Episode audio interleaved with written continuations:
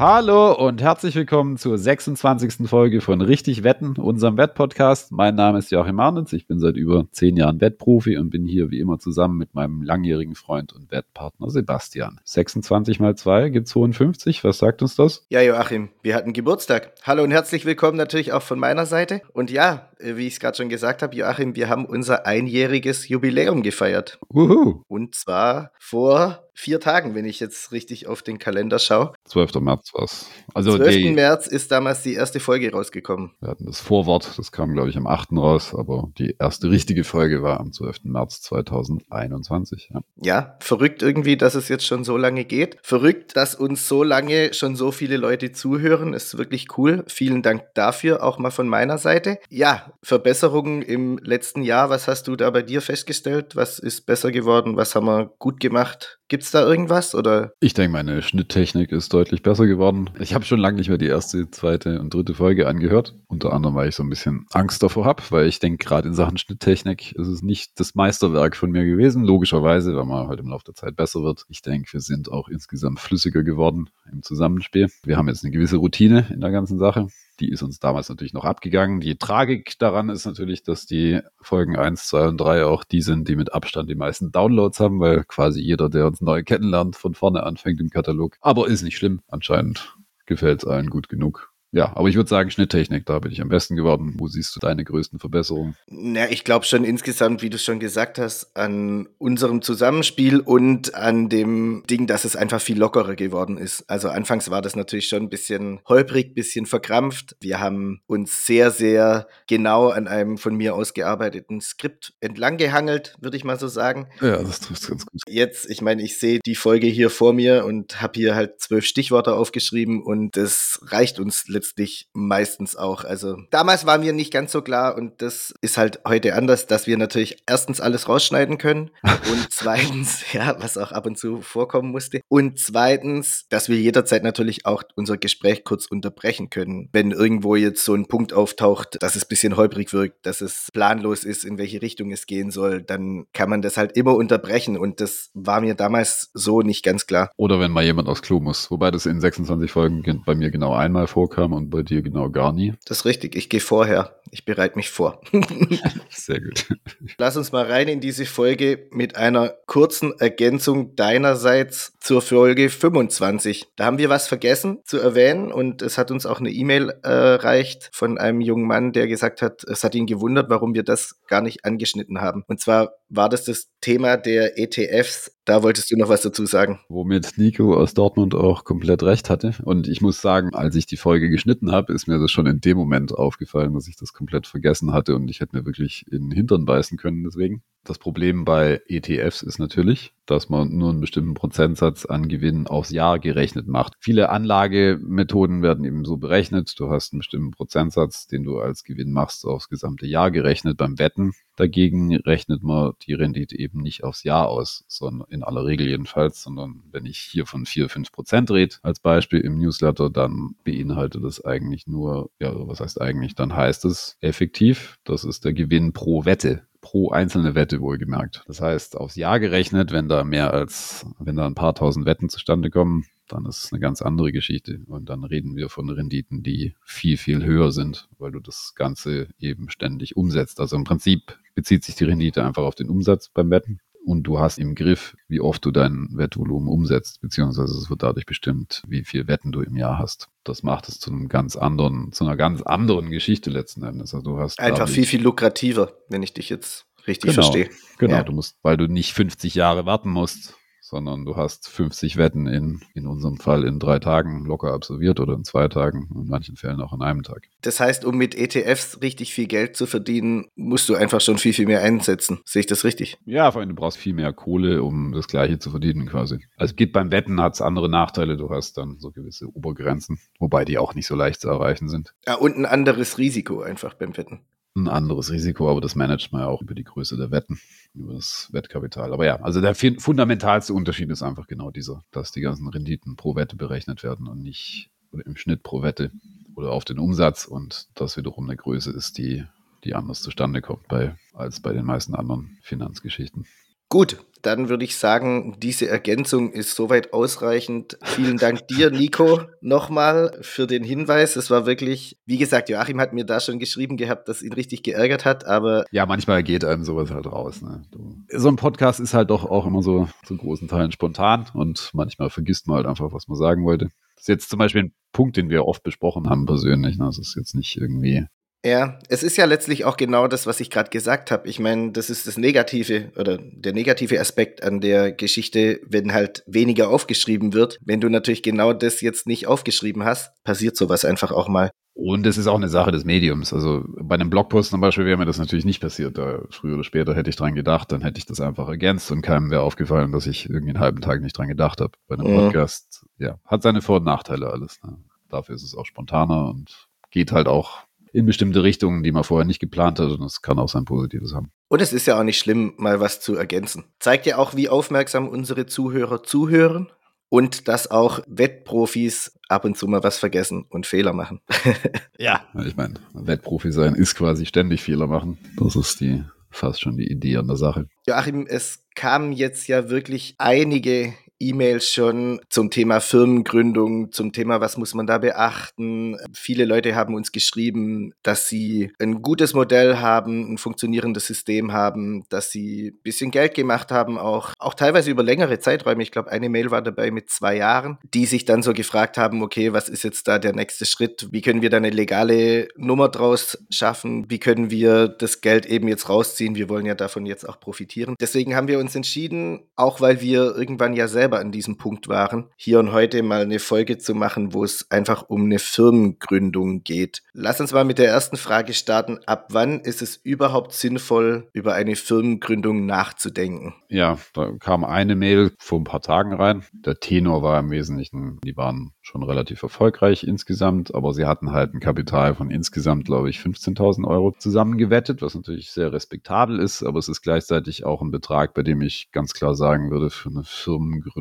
reicht es wahrscheinlich nicht aus. Du musst dir halt überlegen, was willst du eigentlich mit der Firmengründung erreichen und du hast natürlich dann auch bestimmte Kosten, die damit verknüpft sind. Ich meine, letztendlich muss es jeder selber entscheiden und das hängt dann auch von eigenen Voraussetzungen ab und zum Beispiel auch davon ab, auf welche Ressourcen man zugreifen kann. Vielleicht hat man einen Anwalt in der Familie zum Beispiel oder so, dann, dann ist die, sind die Kosten grundlegend andere. Aber prinzipiell würde ich sagen, 15.000 Euro reichen jetzt nicht aus, um eine Firmengründung zu rechtfertigen, weil du schon bestimmte Anschubkosten hast, einfach nur um dein erstes Anwaltsgespräch zu führen und dir einen Steuerberater zu suchen und so weiter. Ich würde prinzipiell sagen, das ist wahrscheinlich schon eher sowas wie also man muss wahrscheinlich schon, denke ich, über sechsstellige Summen reden. Vorher lohnt es hochwahrscheinlich nicht. Also rein monetär. Also 100.000 plus X. Ähm 100.000 plus X, würde ich sagen. Ist so ein Punkt, an dem es finanziell Sinn macht. Ich meine, es gibt hier noch andere Aspekte zu berücksichtigen, aber ich denke, finanziell ist das so ein Punkt, den man schon erreicht haben sollte. Ja, ich meine, 15.000 ist natürlich insofern einfach zu wenig, als dass du, wenn du nachher deine Kosten, wir kommen da noch dazu, abgezogen hast, dann stehst du halt ohne Kapital zum Wetten da. Das ist einfach so.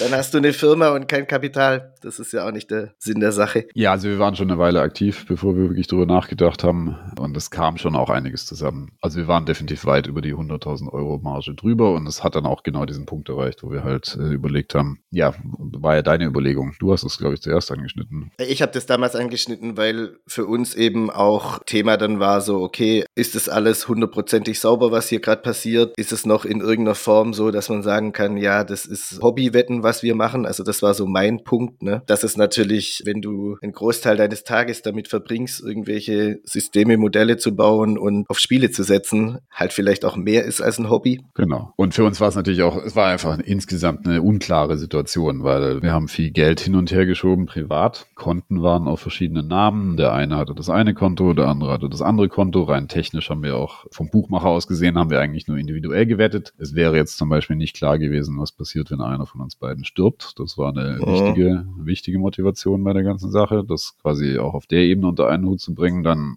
ein anderer Aspekt war, dass wir in zwei verschiedenen Ländern gewohnt haben. Du zu dem Zeitpunkt in Deutschland, ich zu dem Zeitpunkt in Belgien. Und da ist dann halt auch völlig, also beide Länder mit einer Gesetzgebung, die ziemlich wettunfreundlich ist auf privater Ebene, vor allen Dingen zu dem Zeitpunkt damals. Und entsprechend war die wichtigste Motivation, ja, es war nicht die wichtigste Motivation, es war, gab eine Reihe von verschiedenen Gründen, das alles legal zu machen, das alles steuerrechtlich okay zu machen und eben, ja, Hauptmotivation wahrscheinlich schon, dass man eben nicht in den Knast will, weil wenn die Summen bestimmte Größen, hallo Herr Höhnes an der Stelle, wenn die Summen bestimmte Größen überschreiten, dann. Gut, äh, aber da waren wir weit weg und sind wir auch noch weit weg. Klar, aber da wollen wir vielleicht während, auch während nie hin. Anfängen, da wollen wir auch nie hin, aber ja, Ja. während den Anfängen. Also wir haben damals ja schon auch so gesagt, dass es jetzt so ein bisschen proaktiv Genau, von unserer Seite aus ist, eben aufs Finanzamt zuzugehen und zu sagen, okay, Freunde, so ist es. Wir wollen hier ein Konstrukt eben erschaffen, das auf legalen Füßen steht, das Steuern bezahlt, das eben einfach so operieren darf, wie es operiert und dass da eben auch drüber Bescheid gewusst wird. Und das war damals uns ja schon sehr wichtig auch. Genau, also ein wesentlicher Leitsatz war auch, was ist es alles wert, wenn du nachts nicht schlafen kannst. Ne? Es ist halt, also auch wenn du versuchst, hier maximal Steuern zu sparen, dann es hat einen gewissen Wert, das alles in trockene Tücher zu bringen und einfach äh, legal einwandfrei zu machen, von vornherein und, nie, und nicht erst im Nachhinein. Wenn der Zeitpunkt kommt, dass das Finanzamt dir einen Brief schreibt zu dem Thema, dann bist du wahrscheinlich schon zu spät dran.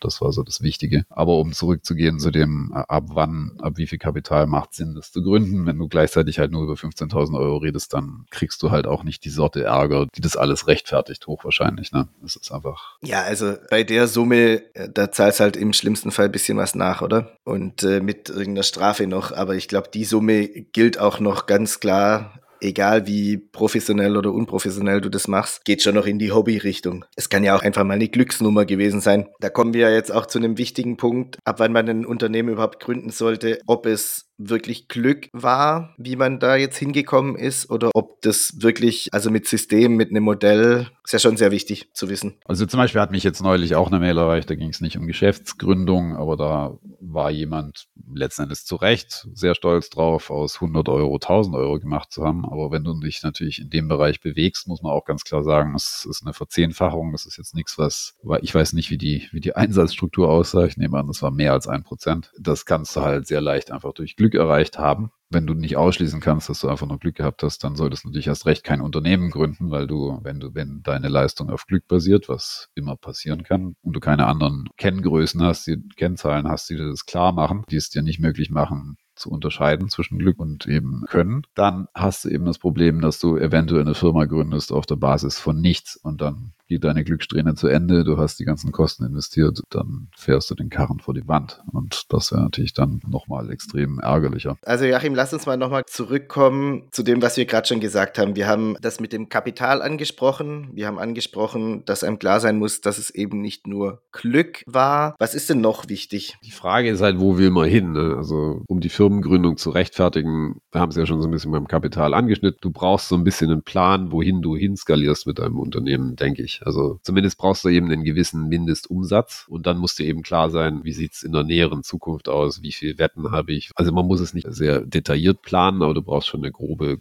Größenordnung. Also wenn du jetzt quasi übermorgen ohne Modell dastehst, weil es aus irgendeinem Grund nicht mehr funktioniert, dann hast du natürlich auch wieder dein ganzes Unternehmen für im Wesentlichen nichts gegründet und du brauchst einfach so einen gewissen Mindestumsatz, um die Sache zu rechtfertigen. Und natürlich auch einen gewissen Mindestprofit auf Dauer. Ja, das heißt, du musst überlegen, wie, wenn du ein Modell hast, funktioniert das für viele unterschiedliche Sportarten und Ligen, kann man das noch eventuell hochschrauben? Ist es jetzt wirklich für das Niveau, das man bis zu dem Zeitpunkt erreicht hat, wirklich nötig? Kann man die Einsätze noch erhöhen? Kann man noch die Anzahl der Wettbewerbe erhöhen.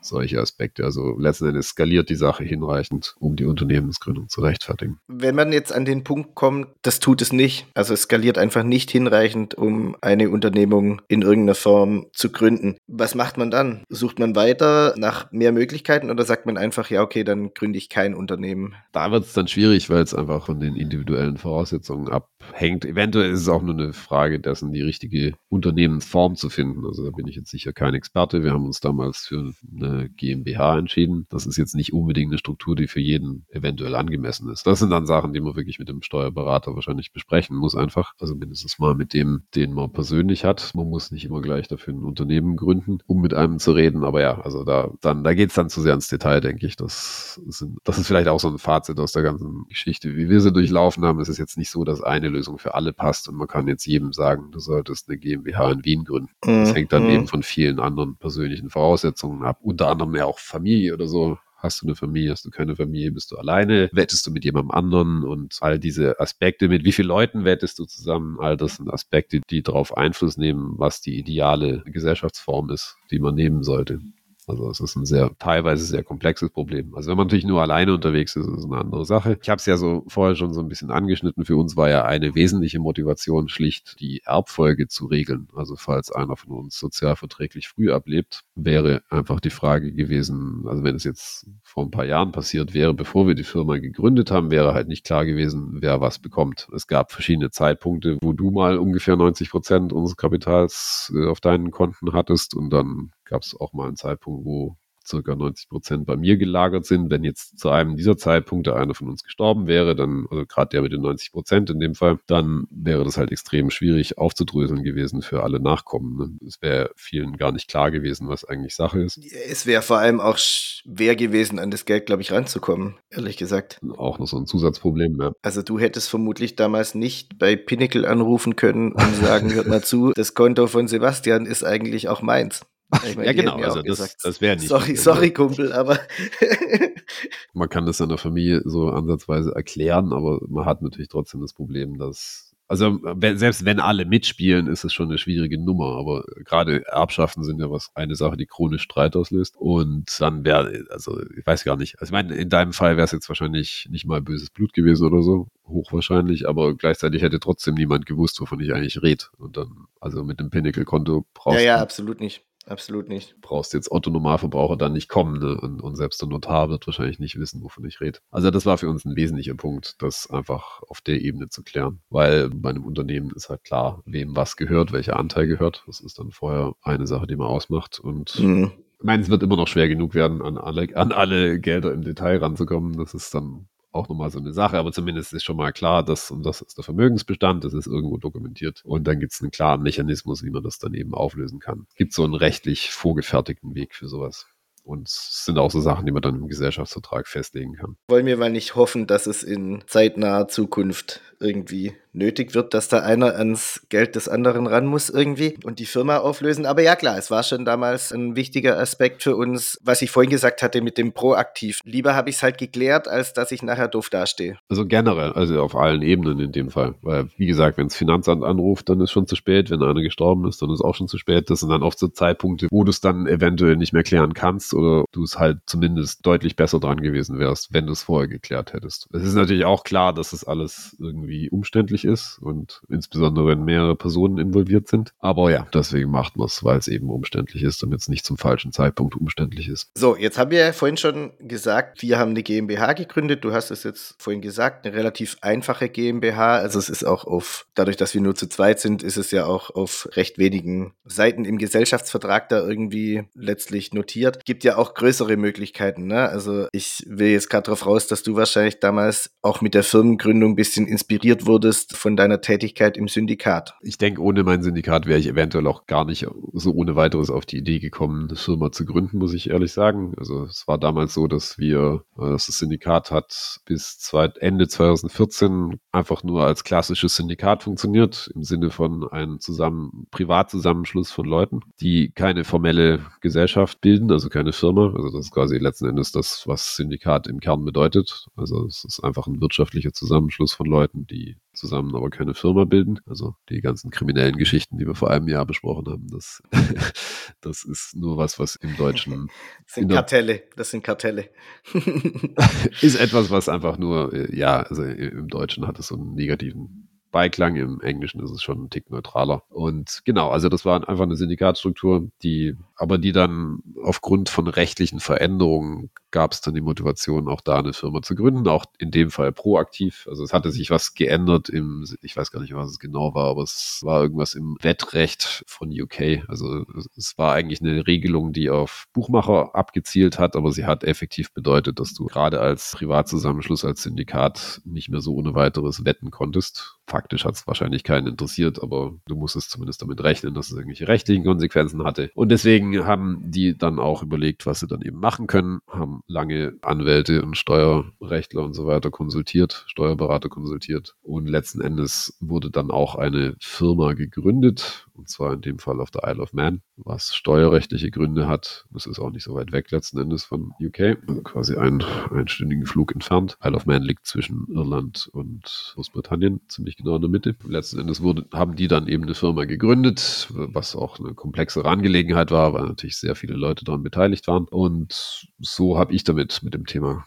Berührungspunkt gehabt. Und wir haben jetzt natürlich nicht diese sehr komplexe Struktur übernommen, aber diese Kernidee, dass man auch nicht als Privatperson wetten kann, sondern einfach als ordentliche Firma, das habe ich aus der Episode mitgenommen. Und das vor allem, was auch wichtig war, was nicht unbedingt selbstverständlich ist, dass du eben auch als Firma wetten kannst bei verschiedenen Buchmachern und Wettbrokern. Das ist natürlich so eine wichtige Grundvoraussetzung. Ist vielleicht auch so ein Punkt, den man berücksichtigen mhm. sollte, wenn man eine Firma gründet, dass es nicht immer so simpel ist. Du kannst da sicher auch die eine oder andere Anekdote erzählen. Also es ist immer, wenn wir einen Account aufmachen bei einem Wettbroker, ist es ein ziemlicher Papierkrieg. Und du musst immer die Dokumente zusammenstellen, deswegen weißt du da besser Bescheid. Es ist fürchterlich.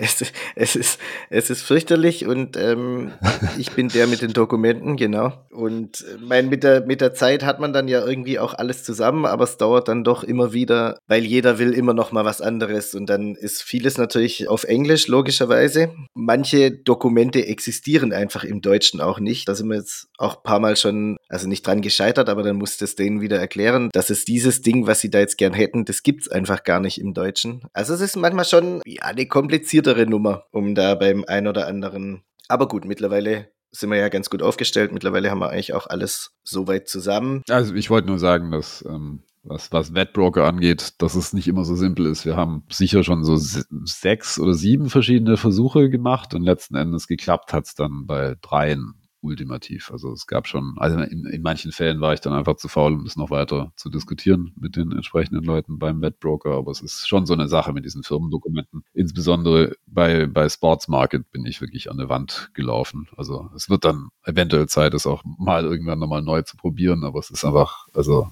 also manche von den Diskussionen verlaufen dann einfach im Sand. In vielen Fällen klappt es auch, aber ich würde sagen, unsere Erfolgsquote ist so grob bei 50 Prozent und es ist nicht so, nicht so simpel, wie man denken würde. Zumindest wenn man keine Ahnung davon hat. Für unser Business, wie wir es aktuell führen, reicht es ja derzeit auch im Sportsmarket hin oder her. Ich wollte nur sagen, wenn du jetzt als, wenn du als Privatperson einen Wettbroker-Account aufmachst, dann bist du normalerweise in 24 Stunden durch, wenn du deinen Pass irgendwo zugegen hast und den einscannst. Und, und das ist, glaube ich, schon das Komplexeste, was du brauchst. Eventuell noch irgendwie eine, eine Rechnung über äh, Strom oder sowas. Strom und Wasser. Und das war's glaube ich, in vielen Fällen, wobei ich jetzt auch schon lange kein Konto mehr, ich habe schon lange kein Privatkonto mehr eingerichtet, aber das ist so das, was ich noch im Kopf habe und auch das, was mir jemand anders erzählt hat, als ich einem Broker empfohlen habe. Genau, das war der, der Marc Schürmann von der SZ, der hatte das quasi in 24 Stunden aufgesetzt. Und als Firma bist du halt locker eine Woche beschäftigt, Minimum. Also in vielen Fällen auch länger. Einfach nur, weil du halt Dokumente hin und her schickst. Ja, Joachim, okay, also wir haben jetzt gerade ja gesagt, die Inspiration so ein bisschen kam dann schon vom Syndikat, dass es eben auch als Firma geht zu wetten. Das hast du mir dann auch erzählt, dass es geht und dann haben wir uns, wie gesagt, dazu ja auch entschieden. Wie ging es denn dann weiter? Weißt du das noch? Also ich kann ja. mich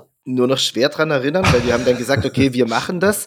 Ähm, und dann war erstmal so, okay, wo, wo machen wir denn das? Ja, wo fängt man mit sowas an, ist immer die spannendste Frage. Der erste Schritt war, dass wir uns überlegt haben, wo wollen wir es denn machen? Im Kern ist die Frage, welche Jurisdiktion nimmt man denn, wenn man so eine Firma gründet? Da gibt's ja einige Möglichkeiten. Mein Syndikat hat damals natürlich die Isle of Man genommen und die Isle of Man oder die Channel Islands sind beliebte Orte für sowas, schlicht weil dort die Körperschaftssteuer bei 0% liegt. Also hat den Hintergrund, also ist halt ein klassisches Steuerparadies, was jetzt auch nicht immer nur damit zusammenhängt, dass man irgendwas Illegales machen will. Im Fall von Isle of Man ist es einfach eine Insel, die mittendrin liegt, wie gesagt, zwischen Irland, Wales und Schottland. Ist ziemlich alles genau gleich weit weg. Und wenn du dort eine Firma gründest, hast du natürlich quasi das Problem, dass du, wenn jetzt zum Beispiel Dachdecker bist oder sowas, dass dein Einzugsgebiet halt stark eingegrenzt ist und du natürlich nicht realistischerweise mit der Fähre nach Liverpool fahren kannst. um dort halt ein Dach zu decken. Entsprechend ist es nicht arg attraktiv für eine normale Firma auf der Isle of Man zu sein. Und deswegen besteht das Geschäftsmodell von solchen Inseln oft darin, dass sie eben sehr attraktive Steuersätze anbieten für Also für Unternehmen, die im Internet arbeiten. Also wenn du nicht im Internet arbeitest oder halt sehr lokal tätig bist, dann ergibt es nicht so viel Sinn, auf der Isle of Man eine Firma aufzubauen. Also mit einem normalen Steuersatz. Klassischerweise zahlt eine Firma in Europa und vielen anderen Ländern der Welt circa 25, also Standard ist eigentlich sowas wie 25% Körperschaftssteuer. Es variiert, aber das ist so das häufigste. Körperschaftssteuer ist eine Steuer, die die Firma auf den Jahresgewinn abführt an den Staat. Und auf der Isle of Man ist diese Körperschaftssteuer halt bei exakt 0%. Und das macht es natürlich sehr attraktiv, dort Firmen zu gründen, sofern du das mit deinem Business irgendwie hinkriegst. Fandest du das damals, als der Umzug von, von London war es damals bei euch ja, auf die Isle of Man beschlossen wurde, fandest du das in irgendeiner Form cool oder fandest du, warst du so ein bisschen, okay, warum muss jetzt so ein Unternehmen mit derartigen Umsätzen, wir haben ja schon oft drüber geredet, was ihr da teilweise auf Fußballspiele gesetzt habt, warum muss so ein Unternehmen jetzt quasi steuerfrei agieren? Also wie waren da deine Gedanken dazu? Ja, das hatte verschiedene Aspekte. Das eine war, dass diese ursprünglich ist die Firma zwar auf der Isle of Man gewesen, im ersten Jahr, das war 2015, aber da war, hat de facto niemand sich auf die Isle of Man begeben. Da gab es halt irgendwie, die haben halt ihre, ihr Board-Meeting gemacht, das irgendwie einmal im Jahr fällig war. Oder war es auch Vierteljahr, ich weiß nicht mehr genau. Und, und de facto hat ja niemand auf der Isle of Man gearbeitet. Das heißt, es war so ein klassischer Fall von Briefkastenfirma im Prinzip. Wir haben alle via VPN zwar irgendwie theoretisch auf der Isle of Man gearbeitet, aber physisch vor Ort war eigentlich fast niemand, fast zu keinem Zeitpunkt. Und es war dann was, was denen dann so ab 2016 rum Medium zu langsam zu heikel wurde. Also ist jetzt so ein bisschen grenzwertig, ob das geht oder nicht. Also es gibt schon Argumente, rechtliche Argumente dafür, dass es so okay war, wie es gemacht war, aber es gibt schon auch Argumente dagegen. Das ist jetzt nichts, was sehr klar geregelt ist in dem Zusammenhang, wird dann wahrscheinlich auch eher von Fall zu Fall entschieden, falls es mal irgendwie zum Thema wird. Und ab 2016 war es dann erst soweit, so circa ab August 2016, dass ich tatsächlich regelmäßig auf die Isle of Man gefahren bin. Ich fand es damals, am Anfang fand ich das ziemlich cool, weil es einfach mal was anderes anderes als jetzt London. Also London ist halt, ist halt London, das ist auch spannend, aber es war dann irgendwie mal ganz nett, sozusagen aus Land zu, auf so eine Insel zu fliegen. Und das ist auch eine sehr schöne Insel, hat sehr viel schöne Natur und schöne Aussicht und so, zumindest wenn das Wetter gut ist. Aber man muss schon auch sagen, es ist halt einfach nochmal extra Reisezeit, ne? Und das ist schon sowas, was sich auf Dauer dann doch rächt. Also es ist auch sowas, was, also beim Pendeln generell so das Problem ist, wirkt oft zum Beispiel nicht so dramatisch, wenn man eine halbe Stunde extra in die Stadt fahren muss, um zu seiner Arbeit zu kommen. Aber es ist einfach sowas, was sich dann auf Dauer einfach irgendwie bemerkbar macht. So nicht im ersten Jahr, aber vielleicht im zweiten schon eher. Und so ging es mir damit. Also bei mir waren natürlich die Reisewege ein bisschen mehr als eine halbe Stunde extra. Und ich habe es auch nicht jeden Tag gemacht, sondern alle zehn Tage bin ich hin und her. Aber ich war halt dann auch immer zehn Tage am Stück dort vor Ort. Und das ist dann schon was, was auf Dauer, ja, es ist kein Lebensstil, denke ich, den man auf Dauer durchziehen kann. Ich habe das paar Jahre gemacht. Warst du glücklich mit dieser Flucht in so ein Steuerparadies oder war dir das einfach egal? Ja, es war nicht meine Firma, deswegen war mir das ja, egal. Okay. Also ich habe da jetzt keine starken Gefühle gehabt, jenseits dessen, was eben mich persönlich betroffen hat. Also wir haben uns das für uns selber überlegt, das Für und Wider von sowas. Ja, ich fand das jetzt nicht moralisch falsch oder sowas. Letzten Endes maße ich mir das nicht an, für jemand anderes zu beurteilen. Ja. Es gibt ja auch viele Faktoren, die da reinspielen. Die haben ja auch eine gewisse Kostenstruktur gehabt, die sie erstmal stützen müssen mit der Firma. Also sie haben ja quasi noch eine Firma in London gehabt, die die eigentliche Informationsbeschaffung geleistet hat. Und dann das, die Wettfirma war dann nochmal eine separate Struktur davon, aber de facto war natürlich irgendwie alles eins. Das heißt, in dem Fall ist es auch nochmal anders, weil die quasi auch auf die Firma in London ihre klassischen Steuern abführen. Das ist nur die Firma in, auf der Isle of Man, die das Wetten gemacht hat, die jetzt äh, im Steuerparadies tätig war. Ah, okay, okay. Also aber die wahrscheinlich den Großteil des Geldes. Ja, klar, aber trotzdem zahlst du natürlich Steuern auf den Gewinn, den eben die Informationsfirma erwirtschaftet, wobei es natürlich auch absichtlich klein gehalten wurde. Also eher sowas, was quasi null auf null gemacht wurde. Aber egal, also jedenfalls, ich hatte da keine starken Gefühle in irgendeiner Hinsicht, aber als wir uns zusammengesetzt haben, war mein oder war unser Gedanke schon der, dass man eben diese 25% Körperschaftssteuer in Kauf nimmt und, und das vielleicht auch relativ gerne tut, weil eben klar ist, wenn du damit Geld verdienst. Also wir sind jetzt halt keine Optimierer in der Hinsicht. Nee, also von, ja, ja, absolut nicht. Wir haben gutes Geld mit Wetten verdient und dann finde ich es auch prinzipiell fair, wenn man davon wieder was ans Gemeinwesen zurückgibt. Also für uns kam es jetzt eigentlich nicht in Frage, dass wir nur wegen den 0% Körperschaftssteuer irgendwo Gott weiß wohin ziehen mit der Firma oder auch selber. Nee, absolut nicht. Du hast sie gerade gesagt, also Isle of Man, Channel Islands, ne? Dann, um sie kurz abzuhaken, gab es natürlich oder gibt es so ja, ich nenne es mal semi-praktikable Lösung mit einem Touch von Steuerparadies, also Malta, Zypern, diese ganzen Geschichten, ne, wo viele Buchmacher sitzen. Nicht alles hat 0% Körperschaftsteuer. Ich glaube, manches ist einfach deutlich niedriger. Ich bin mir jetzt hier nicht bei den Details sicher, aber soweit ich. glaube, Malta 10%, ehrlich gesagt, meine ich gelesen zu haben. Wir haben uns ja für was anderes entschieden. Wir haben uns, wie du es vorhin schon gesagt hast, wir haben uns für Österreich und Wien entschieden. Hatte auch Gründe. Ja. Wie naja, also was ich tatsächlich sehr sympathisch fand oder immer noch finde, ist, dass es einfach unsere Muttersprache ist in der wir da gewisse Verträge unterschreiben, in der wir einfach anfangs da operiert haben mit Anwälten, Steuerberatern, Notaren. Da kann dein Englisch glaube ich. Da kann dein Englisch noch so gut sein. Es ist halt einfach noch mal was anderes. Und wenn man mal so einen äh, Gesellschaftsvertrag, man versteht es ja schon auf Deutsch nicht. und, und wenn du das dann noch auf Englisch hast und jedes dritte Wort googeln musst, es funktioniert halt nachher einfach irgendwie schwieriger auf jeden Fall. Ja, also tatsächlich würde ich auch sagen, ich hast jetzt natürlich ein bisschen überspitzt, aber es ist natürlich schon so, dass so ein rechtliches Dokument auf Englisch ist schon auch ein bisschen zäh und so eine Sache, die also auch normale Arbeitsverträge, die ich auch unterschrieben habe. Es ist, es ist ein Tick anstrengender als jetzt irgendwie quasi sonst im Alltag. Mit so einer Firma hast du auch häufiger mal irgendwelche Post in legaler Hinsicht oder steuerrechtlicher Hinsicht. Es ist schon ein gewisser Vorteil, das einfach direkt einigermaßen zu verstehen oder zumindest, äh, zumindest in dieser Sprache eben zu lesen, die du intuitiv verstehst. Auch, auch wenn es Juristendeutsch dann immer so eine Sache ist. Ich merke das jetzt ja oft bei so Sachen, wo man, man muss noch hier irgendwo ein Dokument äh, einreichen und da und dann muss ich immer googeln, was sie damit meinen. Und auch dann hast du oft keine ordentliche Erklärung und dann schickt man halt einfach mal einen Firmenbuchauszug hin, zum Beispiel. Und dann reicht es ja. in der Regel ja auch. Gibt natürlich auch hier gewisse österreichische Eigenheiten, die jetzt dann im Deutschen auch keine direkte Entsprechung zwangsläufig haben oder also bestimmte Worte halt, die, die ein bisschen ungewohnt sind, aber prinzipiell Österreich natürlich trotzdem ein recht gutes Pflaster. Deswegen ist Österreich ja auch generell beliebt bei verschiedenen Leuten, die mit Glücksspiel oder, oder Geschicklichkeitsglücksspiel zu tun haben, wie wir. Ja, sehr viele Pokerprofis leben in Wien tatsächlich. Die haben dort so eine richtig krasse Community mittlerweile aufgebaut, die wohl von dort aus ihr Poker- und Glücksspiel Ding betreibt. Wie war es denn, Joachim, damals? Wie waren denn damals unsere ersten Schritte? Weißt du das noch? Also wir haben dann gesagt, wir haben, wir gründen die Firma, das war klar. Also wir haben dann gesagt, wir machen es in Österreich. Motivation dahinter schlicht eben, wie, wie schon gesagt, dass wir eben die Sprache sprechen und dass wir mit den 25% Körperschaftssteuer leben können. Und die andere Idee war einfach, dass Österreich rechtlich, also was das Wetten angeht, also zu dem Zeitpunkt der Firmengründung ein deutlich freundlicheres Pflaster und heute auch noch ein freundlicheres Pflaster ist als Deutschland. Und dann war der nächste Schritt, nachdem wir festgelegt hatten, Österreich. Dann war halt die Frage, wo in Österreich? Und da lag dann Wien natürlich nahe, weil es mit Flugzeug leicht zu erreichen ist oder auch mit dem Zug. Mhm. Auch wenn es nicht gut liegt. Das war mir zu dem Zeitpunkt, also was heißt, aber es liegt viel weiter östlich, als man denkt. Äh, so das war uns, glaube ich, beiden nicht ganz so bewusst, aber es liegt östlicher als Prag. Und da war ich damals, als ich das erste Mal hingeflogen bin, schon auch überrascht, ähm, wie weit östlich es doch ist. Also es zieht sich, ne? Es zieht sich Richtung, deswegen heißt es auch Österreich, ne? Ostmark. Achso, okay.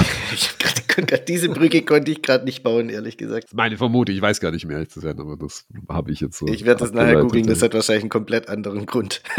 also Ostmark war der Nazi-Name, das weiß ich, aber es wird schon auch irgendwie zusammenhängen. Ne?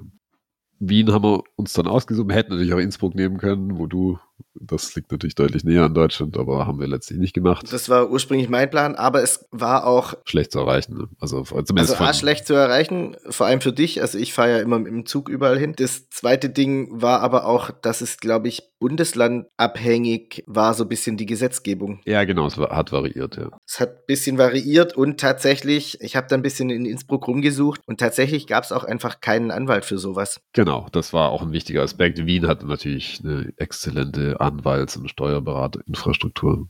Also man hat da eine gewisse Auswahl. Und es ist eh ein schwieriges Thema gewesen. Das war so das nächste. Also der nächste Schritt war ja, wir brauchen einen Anwalt, der auch was davon versteht. Und dann ist halt die Frage, wie findet man so jemanden? Das hast du übernommen. Da darfst du mal drüber berichten.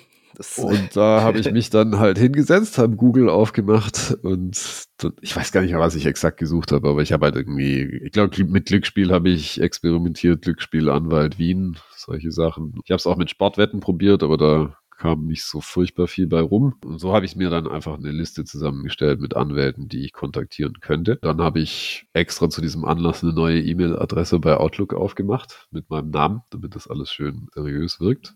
die mittlerweile nicht mehr aktiv ist, also nicht dahinschreiben bitte. Das liest keiner. Und dann habe ich einfach, ja, ich habe zehn verschiedene Anwälte angeschrieben. Ich habe eine recht ausführliche Mail geschrieben, also an der ich lange gefeilt habe, mehrere Tage.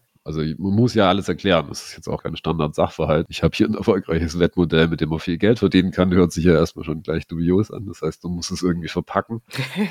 da kriegst du ja erstmal direkt keine Antwort, wenn du mit so einer Mail dann. Genau, du musst es halt richtig verpacken, genau. Es ist ein bisschen schade, dass ich den E-Mail-Account nicht mehr habe, weil ich hätte die jetzt doch gerne mal rausgesucht eigentlich, weil die war, ja, ich habe lange daran gearbeitet und letzten Endes hat es auch so semi-gut funktioniert. Also es hat, meine, meine Antwortquote war ein bisschen mehr als 50 Prozent, aber definitiv unter 60 Prozent. Also das hat mir nicht jeder drauf geantwortet, aber doch genug. Das erste war sogar einfach ein Anruf, genau. Ich habe plötzlich hat mein Telefon geklingelt, also ich habe meine Telefonnummer angegeben und ich war gerade mitten in Brüssel unterwegs im Verkehrslärm und da hat mich dann der erste Anwalt angerufen und ich habe die Hälfte nicht verstanden. Es war ein bisschen bisschen anstrengend.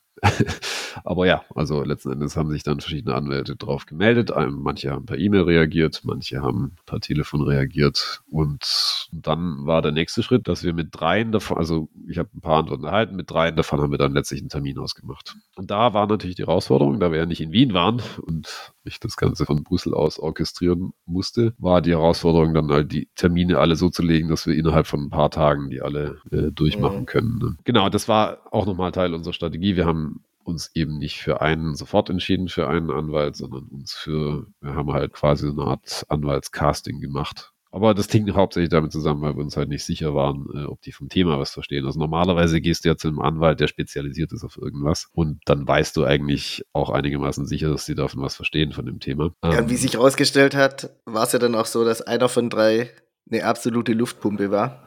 Also der konnte, der konnte ja wirklich gar nichts. Wir haben drei Termine gehabt dann letzten Endes und die Ergebnisse waren sehr unterschiedlich, genau. Also die, die Luftpumpe war auch die, die mich als erste angerufen hat. Glaube ich sofort. Der hat da irgendwie 2000 Euro gewittert und ist, also der hat das Problem ja gar nicht verstanden gehabt. Der dachte ja, wir sind Buchmacher. Ja, seine Lösung für alles war quasi, dass wir eine Buchmacherlizenz brauchen. Und die Buchmacherlizenz hat, glaube ich, irgendwas um die 100.000 Euro hätte die gekostet. Kann man machen, aber es war jetzt definitiv nicht die, nicht Es war ja auch nicht unser, unsere Strategie. Nee, natürlich nicht. Ne? Der hat, ich weiß noch, wie wir bei dem im Büro saßen. Der sah ungefähr, der war zwölf. Also sah, der sah aus wie zwölf und hatte ein schönes Büro, das muss man ihm lassen. Im dritten Bezirk war das. Hatte ein schönes Büro, aber das war halt auch schon alles. Also der Typ saß da, hatte die, ähm, ich weiß es noch, weil ich habe, glaube ich, relativ schnell gesagt, Joachim, lass gehen. Der Typ hatte die AGBs von Matchbook ausgedruckt ja. und hat uns daraus halt vorgelesen. Und da habe ich so gesagt, hör mal zu, Kumpel, hier, äh, wir sind wegen was anderem da, wir sind die Seite, die wettet. Ah, ah, ah, okay. Und das war schon, da haben wir schon relativ schnell, glaube ich, gemerkt, dass das keinen Sinn ergibt. Sein Fazit bestand aber dennoch äh, auch nach vielen Tagen später äh, darin, dass wir eine Buchmacherlizenz brauchen. Das nur der Vollständigkeit halber. Die nächste Anwaltskanzlei,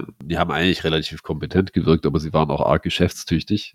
Also die waren schon drauf und dran, mir quasi am Telefon das zu verkaufen. Also die, die wollten mir quasi am Telefon die Firma gründen. Wir hätten quasi nur noch einen Fax hin und her schicken müssen, beziehungsweise eingescannt ist. Also die hätten mir quasi innerhalb, ich hätte gar nicht hin müssen. Ich, die hätten mir innerhalb von ein paar Tagen einfach eine Firma hingestellt. Und da war natürlich das Problem, dass ich ja gar nicht weiß, ob ich damit auch was anfangen kann. Also es war mir einfach zu, zu ja, war halt nicht sauber recherchiert. Die wollten halt ihr Geld kassieren letzten Endes. Ich glaube, das wäre mit denen auch gegangen nachher. Ähm, wir waren ja auch da dort. Ich habe im Nachhinein da mal aber rausgefunden, dass die ganz neu gegründet hatten, die Kanzlei, und es da quasi wirklich darum ging, Masse durchzuknallen. Also halt wirklich Geld zu verdienen, so schnell wie möglich. Und das war ja, so ein bisschen. Also ich glaube auch letzten Endes hätte das funktioniert, aber es war halt zu dem Zeitpunkt nicht offensichtlich und vor allen Dingen war es denen nicht klar. Also die haben halt irgendwie, keine Ahnung, wie haben sie es genannt, Schnellgutachten oder sowas. Naja. Ja, ja, das war halt genau das, was du jetzt nicht wolltest, wenn du vorhast, da irgendwie möglichst legal und möglichst seriös ab jetzt dein Unternehmen hier zu gründen und zu machen, dann wirst du natürlich von keinem Anwalt am Telefon hören, dass er dir ein Schnellgutachten erstellt. Also das war halt Blödsinn, ne? Ja, und der halt kurz irgendwie einen Vertrag durchfaxt und dann hast du dein Unternehmen gegründet und äh, ging mir dann zu schnell und deswegen war ich da auch sehr skeptisch. Also wir haben sie dann trotzdem getroffen und alles, aber es war dann ziemlich klar, dass es das wahrscheinlich nicht passt. Und als erstes haben wir aber den Anwalt getroffen, der heute noch unser Anwalt ist. Wir haben diese drei Meetings halt verabredet gehabt und das war das erste. Das war auch ein bisschen abenteuerlich, wenn ich mich hier recht entsinne. Das war abenteuerlich, ist aber auf einem Fehler unsererseits basiert, glaube ich. Denn wir sind in seine Außenstelle gefahren. Und zwar hatte er eine Außenstelle, also irgendwo wirklich, ja, ich sag's jetzt einfach, wie es ist, es ist Ghetto da draußen. ähm, Und wir sind da hingefahren und ich habe schon zu Joachim gesagt, also Joachim, ganz ehrlich, mit diesem Typen auf gar keinen Fall, egal wie gut er ist. Und Joachim hat dann so gesagt, ja, jetzt schauen wir mal. Und dann standen wir auf einmal vor einem Wohnhaus, wo ich gesagt habe, also da hier hat doch kein seriöser Anwalt eine Kanzlei. und, ähm, und letztlich sind wir dann, also hat auch keiner aufgemacht und dann sind wir was trinken gegangen. Wir waren auch zu früh, glaube ich, dran und haben so ein bisschen überlegt und ich habe da schon so, okay, wir gehen auf gar keinen Fall zu denen oder zu dem. Und irgendwann hat Joachim sein Handy gecheckt und hat eine Mail bekommen mit der eigentlichen Kanzlei, ne? Also mit, dass die Kanzlei einfach mitten in der Stadt war und wir einfach an seiner Außenstelle, wo letztlich in einem ganz normalen Wohnhaus einfach nur Aktenlager war. Ja, der hat, also er hat halt eine andere Adresse, also als Firmensitz hatte der damals eine andere Adresse angegeben, als zu dem Zeitpunkt seine Kanzlei tatsächlich war. Und wir sind halt, naja, in diese. Wir sind da rausgefahren und es war wirklich dubios. Also, ähm, das, äh, aber letztlich muss man dann auch sagen, der Mann ist sehr, sehr gut. Genau, wir haben uns dann ins Taxi gehechtet und. Wir haben uns dann getroffen. Ich war im Taxi auch noch recht sicher, dass wir den nicht nehmen. Aber letztlich hat sich herausgestellt, der hat, der versteht das Problem, der hat das seriös angegangen mit sämtlichen Dokumenten, Unterlagen, Anfragen bei irgendwelchen Behörden. Das hat er schon sehr, sehr gut gemacht. Das muss man einfach so sagen. Für alle Fans von Breaking Bad und Better Call Saul, er hat mich stark an den Anwalt erinnert. Also ähnlich, ähnlich kompetent okay. und ähnlich leicht dubios, aber irgendwie sehr sympathisch. Ähm, und, ja. Also sehr sympathischer Typ auf jeden Fall, ja. Der auch, was ich damals sehr gut fand, einfach war, dass er sehr transparent auch war, dass er gesagt hat, so, also das und das kostet so viel, da kommen jetzt keine Mehrkosten noch mit drauf, sondern was weiß ich, dieses Dokument kostet 300, dieses Dokument kostet 400. Also so halt, er hat einfach klar gesagt, Jungs, das kostet's und. Er hat auch keinen Stundenlohn veranschlagt. Also die anderen Anwälte haben alle ihre, ich weiß nicht, waren es 300 Euro Stundenlohn genommen für mhm. eine Stunde und er war der Einzige, der ein kostenloses Vorgespräch angeboten hat. Macht er mittlerweile auch nicht mehr, weil er jetzt beliebter geworden ist. Ja, damals auch noch eher am Anfang stand, aber damals hat er uns einen kostenlosen Vortermin gemacht und hat halt transparent alle Kosten vorher aufgelistet. Auch das fand ich sehr sympathisch ja, also er hat halt nicht irgendwie hinterm Berg gehalten. Er hat klar gemacht, das und das kostet dieses und jenes. Und es war von vornherein klar, wie viel Geld man dann ausgibt mit der Sache. Ja. Und die anderen haben halt, wie gesagt, einfach Stundenlohn abgerechnet. Da hätte es dich auch noch dumm und dusselig gezahlt bei einigen von diesen. Lange Rede, kurzer Sinn, glaube ich, von dieser ganzen Geschichte jetzt auch. Man muss schon schauen, mit wem man es da zu tun hat auch. Das finde ich schon sehr, sehr wichtig. Man muss sich da bei dem Anwalt und auch Steuerberater nachher sehr wohlfühlen. Weil es ein exotisches Thema ist auch in dem Fall. Ne? Weil es ein also. exotisches Thema ist. Und es kann halt, da sind wir wieder bei dieser 15.000 Euro Geschichte von ganz am Anfang. Es kostet auch sowas einfach Geld, ne? Und ich ja. weiß gar nicht, was die Firmengründung nachher in Summe gekostet hat, aber ein paar tausend Euro waren das dann nachher schon mit Steuerberatung und mit Notarterminen und Anfragen bei irgendwelchen Behörden und weiß der Teufel. Das heißt, mit 15.000, wie es die Jungs da ganz am Anfang aus der E-Mail, da kommst du, glaube ich, nicht weit. Ähm, nee. Na klar, du kannst natürlich die Steuern dann auch wieder absetzen. Also gerade die Kosten der Firmengründung kannst du dann wieder absetzen von deiner ersten Steuererklärung, aber nichtsdestoweniger. Es kostet dann einfach was. Es ist auch viel Aufwand damit verknüpft, das darf man auch nicht vergessen. Also ja. du hast natürlich, also das eine ist das mit den Wertbrokern, aber du musst halt vorher auch diesen ganzen Kram machen. Du musst zum Notar, du musst den Notar bezahlen, du musst beim Notar was unterschreiben, du musst dann zur Bank rennen und musst, da hatten wir auch noch so, ein, so eine kleine Episode, jedenfalls musst du zur Bank rennen mit einem bestimmten Wisch, musst da ein Firmenkonto aufmachen. Das bringt wiederum ziemlich viel Papierkrieg mit sich. Da muss man einiges unterschreiben, muss persönliche Dokumente wieder ranliefern, nur um diese, um dieses Bankkonto aufzumachen. Und ja, also es ist schon auch ein erheblicher, also mal jenseits von allen monetären Geschichten, ist es einfach auch ein erheblicher Zeitaufwand, der damit verknüpft ist, auch die Firma dann am Laufen zu halten. Es hat schon so bestimmte Prozeduren, ist jetzt nicht tragisch oder so, aber es ist ein gewisses Investment an Zeit und Geld insgesamt. Und man sollte nicht einfach so eine Firma gründen, sondern schon genauer wissen, was man damit vorhat. Was können wir denn noch für Rat geben beim Thema Firmengründung? Ja, pf, weiß nicht, Steuerberater ist dann so das Folgethema vielleicht. Das kommt dann eher so ins Spiel, nachdem die Firma gegründet ist in unserem Fall hat unser, das ist wahrscheinlich oft der Fall, der Anwalt hatte schon einen Steuerberater, mit dem er auch zusammenarbeitet, der auch sein eigener Steuerberater war, hat uns den empfohlen. Ist auch der Steuerberater, den wir heute noch haben, aber das ist natürlich auch ein wichtiger Aspekt an der Sache. Vielleicht auch was, was man bereden sollte, bevor man die Firma gründet. Also wir haben auch noch einen Termin gehabt, bevor wir die Firma gegründet haben mit dem Steuerberater, weil die oft nochmal andere Sachen zu sagen haben. Also das eine ist das mit dem Anwalt, das war in unserem Fall auch wichtig, weil wir den Legalitätsstatus überprüft haben. Das ist jetzt auch was, was wir noch weggelassen haben. Also eine wichtige Sache, die wir damals unternommen haben, ist Behördenanfragen zu stellen. Also wir haben ganz, das war auch die Idee vom Anwalt, fand ich auch sehr gut. Mhm. Wir haben einfach direkt die zuständigen Behörden angeschrieben. Es waren zwei unterschiedliche. Es ging, in dem einen Fall ging es einfach um die, um die Umsatzsteuer,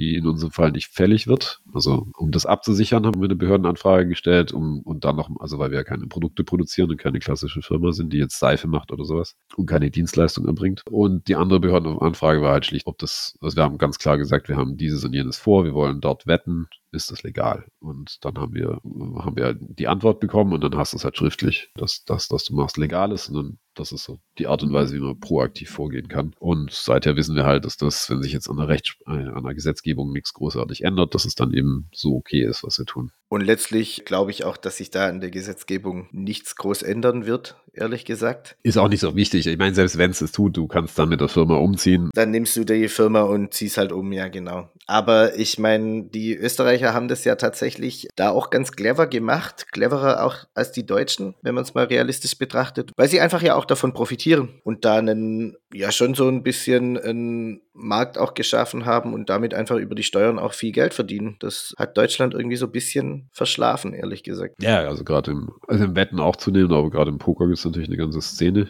die sich da entwickelt hat, die in Wien und generell in Österreich vor Ort ist. Das ist natürlich schon bescheuert eigentlich. Ne? Das hat der deutsche Gesetzgeber wirklich ja, verkackt, kann man sagen. ja, gut.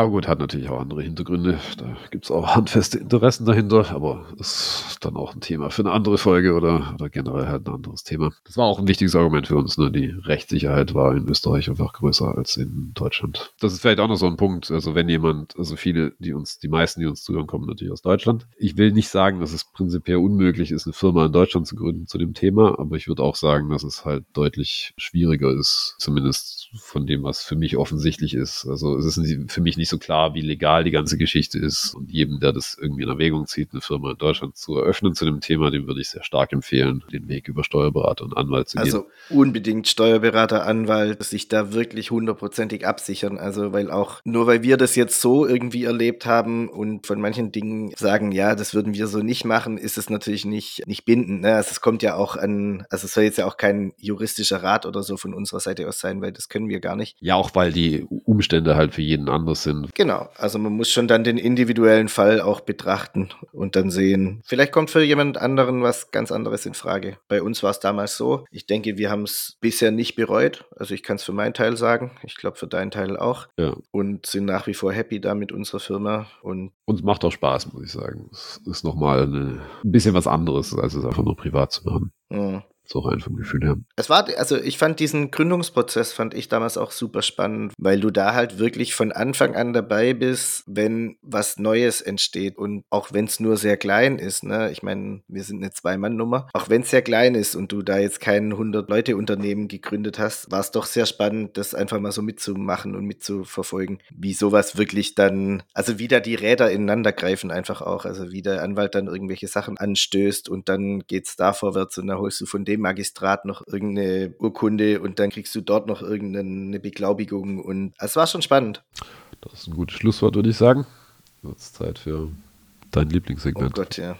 Es, äh, es sieht übel aus. Ja, lass uns äh, kurz, Sebastian, gegen das System noch weg hinter uns bringen irgendwie. Ich habe ja gerade aktuell da keinen Spaß. Aber erklär uns du doch einmal bitte, wie es funktioniert, Joachim bei Sebastian gegen das System schicke ich Sebastian vor, je, also äh, vor der Aufnahme des Podcasts eine Liste von Wetten, die wir am Wochenende wahrscheinlich nehmen werden, ausgehend von den Quoten, wie sie zu dem Zeitpunkt existieren. Sebastian schaut sich das an, wählt eine Wette aus, wo er dagegen hält. Ich wette auf die Systemwette 100 Euro, er wettet 100 Euro auf die Gegenwette und der Verlierer der Wette bezahlt den Gewinn des anderen in einen Spendentopf und am Ende des Jahres äh, sammeln wir diese Spenden alle, rechnen alles zusammen und spenden das in eine wohltätige Einrichtung und welche stellen wir dann immer um Weihnachten oben zur Abstimmung für alle Hörer des Podcasts. Genau, also erstmal zu dem Thema, ich schicke Sebastian vor, vor der Aufnahme. Also es wird, das war auch schon zwei Tage vorher, ja, und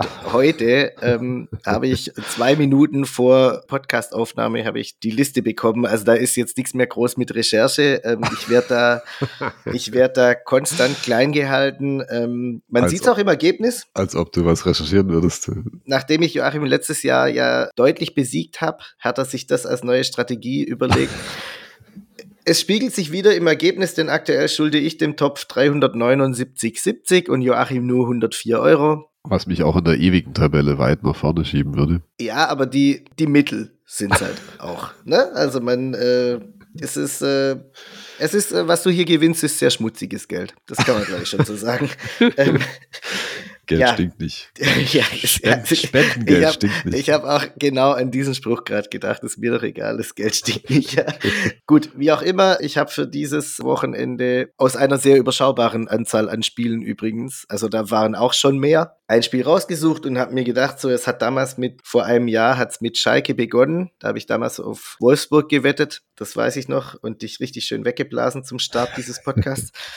Es hat mit Schalke begonnen und ein Jahr später habe ich mir dann auch wieder ein Schalke-Spiel rausgesucht und gehe aber diesmal auf die Schalker daheim gegen Hannover. Asiatisches Handicap minus 0,75 für eine Quote von 1,98. Und du, Joachim, gehst auf Hannover, was ja irgendwie schon, ja, auf Ja, Hannover plus 0,75 für eine Quote von 1,90. Wenn die Wette nicht gewinnst, gewinnst keine mehr dieses Jahr. Ja, ich, äh, ja, ja. Es, äh, ich sehe schon kommen, dass am Wochenende der Terode ausfällt wegen irgendwas, weil er Schnupfen hat oder keine Ahnung. Ich sehe es schon kommen. Ich sehe es schon kommen. Aber gut, es ist ja für einen guten Zweck und daher spende ich es gerne. Aber es wäre schon auch schön, wenn von dir wieder Geld reinkommt. Naja, schauen wir mal. Viel Glück. Danke, ich kann es brauchen. ähm, gut, Joachim, ich glaube, dann Ja, dann war es das von uns, äh, zumindest von mir. Ja, hab gar nicht viel zu sagen. Vielen Dank fürs Zuhören. Wir hören uns in zwei Wochen wieder. Augen aufs Ziel und bleibt fokussiert. und ich schließe mich an. Ich habe wenig zu sagen heute noch als Schlusswort und wir hören uns in zwei Wochen. Jetzt muss ich noch verabschieden. Ah, ja, richtig. Ciao.